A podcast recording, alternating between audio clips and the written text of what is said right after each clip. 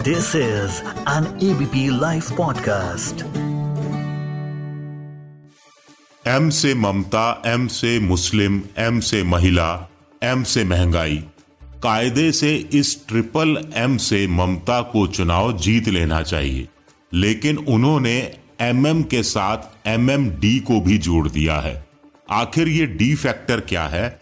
ये D factor क्या ममता को सत्ता की हैट्रिक दिलवाएगा?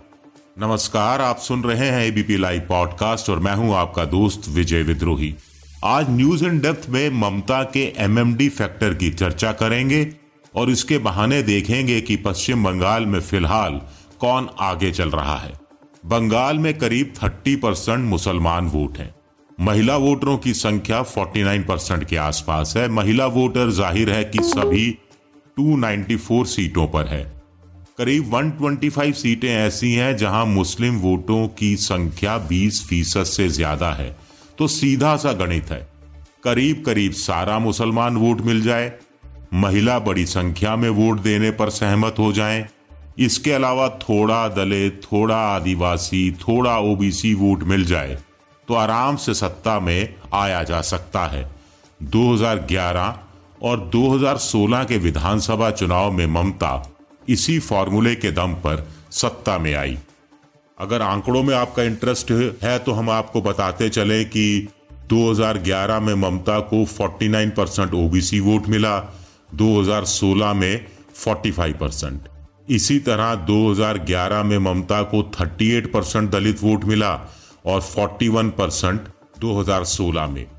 अगर आदिवासी वोटों का हिसाब लगाया जाए तो 43 परसेंट दो हज़ार ग्यारह में 55 परसेंट दो हज़ार सोलह में।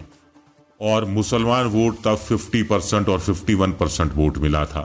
तो 50 परसेंट मुसलमान वोट होने के बावजूद थोड़ा ओबीसी, थोड़ा दलित, थोड़ा आदिवासी, इसके अलावा थोड़ा अपर कास्ट, थोड़ा कायस थोड़ा ब्राह्मण, इन सब वोटों के सहारे ममता सत्ता में आ गई थी।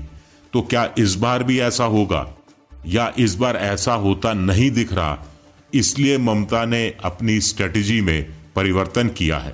इस पर बात करेंगे आगे, लेकिन पहले आपको बताएँ कि 2014 के लोकसभा चुनाव में 42 में से 34 सीटें जीती ममता ने तो 2019 के लोकसभा चुनाव में 22 सीटों पर ही जीत हासिल कर सकी। यानी 20 सीटें कम हो गई। इस बार भी थोड़ा समय पहले तक ममता बनर्जी इसी फार्मूले पर काम कर रही थी। ममता को लग रहा था कि लेफ़्ट और कांग्रेस का गठबंधन कहीं टिकने वाला नहीं है, सत्ता में आने की कोई उम्मीद नहीं है। ऐसे में मुसलमान अपना वोट इस महाजोत को देकर क्यों खराब करेगा? 2006 में लेफ़्ट को विधानसभा चुनाव में 294 में से 240 के आसपास सीटें मिली थी। तब मुस्लिम बहुल 125 सीटों में से 100 से ज़्यादा सीटें लेफ़्ट के खाते में गई थी। इसी तरह 2016 के विधानसभा चुनाव में ममता को 211 सीटें मिली। इसमें मुस्लिम बहुल इलाकों से मिली 98 सीटों की बड़ी भूमिका रही। लेकिन अब ममता का आत्मविश्वास कुछ कमज़ोर हुआ है। जानकार कहते हैं कि ममता के पास संगठन है, कार्यकर्ताओं की फौज है बंगाल की राजनीति की नब्स वो समझती हैं, दस सालों से सत्ता में है तो नौकरशाही पर पकड़ मज़बूत है। खुद की प्रसिद्धि में, पॉपुलैरिटी में कोई कमी नहीं आई है। इससे ज़्यादा किसी नेता को और क्या चाहिए? बंगाल में हुए ओपिनियन पोल भी ममता की या तो जीत दिखा रहे हैं, या बीजेपी से बहुत बहुत आगे बता रहे हैं। ममता के पास प्रशांत किशोर जैसे सलाहकार हैं जो ठोक बजाकर आज भी दावा कर रहे हैं कि बीजेपी किसी भी सूरत में सौ सीटें पार नहीं कर पाएगी। जब सब कुछ पक्ष में है तो फिर एन वक्त पर अपने चुनावी प्लान को बदलने की ज़रूरत क्यों आन पड़ी? ममता को आखिर एम एम फैक्टर पर भरोसा क्यों नहीं रहा? आइए समझने की कोशिश करते हैं।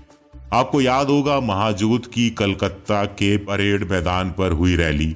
लेफ़्ट कांग्रेस और फुरफुरा शरीफ के प्रमुख अब्बास सिद्दीकी के इंडियन सेकुलर फ्रंट की रैली में जमकर भीड़ उमड़ी थी।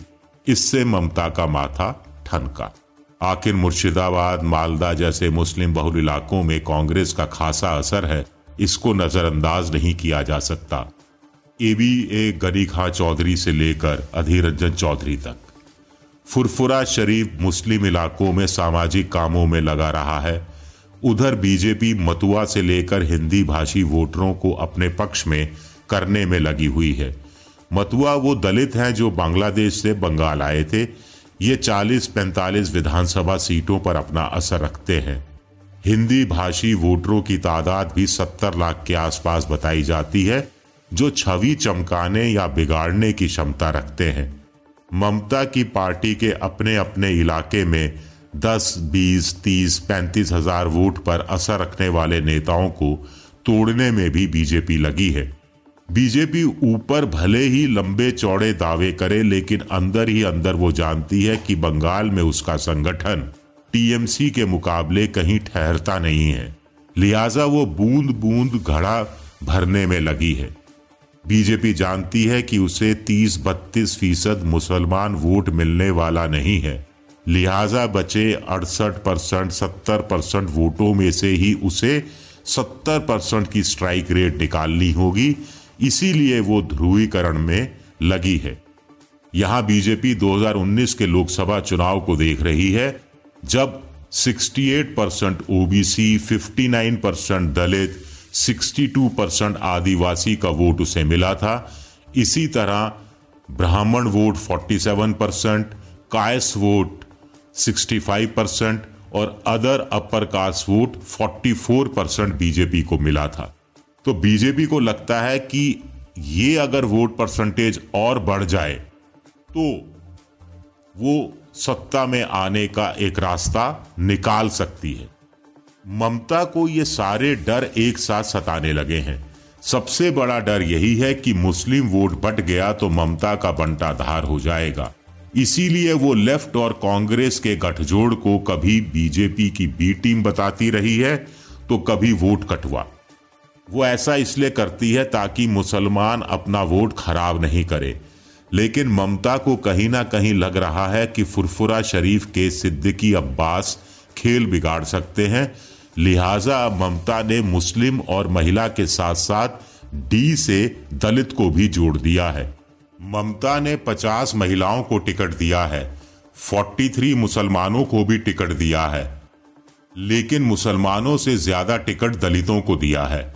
यहाँ तक कि 10 जनरल सीटों पर भी दलितों को चुनाव मैदान में उतारा है। यही है ममता का एम एम डी फैक्टर वैसे मुस्लिम वोटों को लेकर जानकारों का कहना है कि जिस तरह से बीजेपी ने ध्रुवीकरण किया है और एक भी मुसलमान को टिकट नहीं दिया है, उसके बाद मुस्लिम वोट बीजेपी के खाते में नहीं जाना तय है।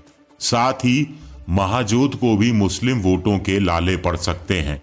जानकार कहते हैं कि धीरे धीरे बंगाल में पूरा चुनाव बीजेपी और ममता बनर्जी के बीच ही सीमित होने वाला है। ऐसे में किसी तीसरे दल या मोर्चे की कोई संभावना नज़र नहीं आ रही। लेकिन ममता कोई भी रिस्क उठाने के लिए तैयार नहीं है। ममता इसलिए भी रिस्क नहीं उठा रही क्योंकि वो समझ रही है कि अगर पूरा एंटी ममता वोट बीजेपी की झोली में चला गया तो बीजेपी को इसका फ़ायदा मिल सकता है। यानी ममता एक तरफ़ चाहती है कि एंटी ममता वोट बीजेपी और महाजोत के बीच बटे, लेकिन वो नहीं चाहती कि मुस्लिम वोट बटे। अब ये दोनों काम कैसे एक साथ हो सकते हैं, ये समझना मुश्किल है। कुछ जानकारों का कहना है कि बीजेपी को ध्रुवीकरण के बजाय विकास पर ज़्यादा ज़ोर देना चाहिए था। इससे उसे ज़्यादा फ़ायदा मिल सकता है।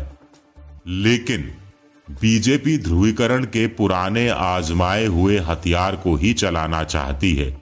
बीजेपी समझ रही है कि उसके पास बंगाल में बंगाली बोलने वाला ममता बनर्जी की टक्कर का कोई नेता नहीं है। बीजेपी ने अपना कोई मुख्यमंत्री का चेहरा भी सामने नहीं रखा है। प्रधानमंत्री के नाम पर वोट मांगे जा रहे हैं।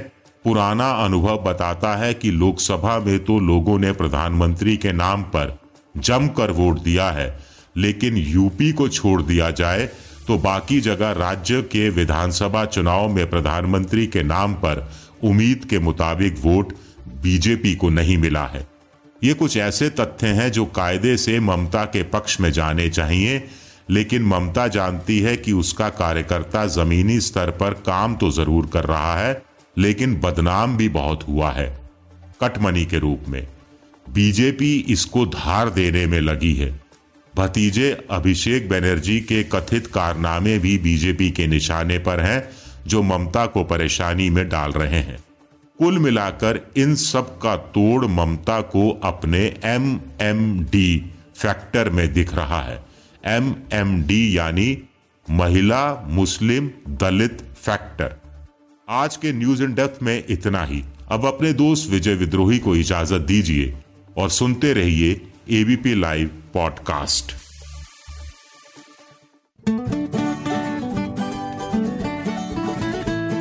This is an ABP Life podcast.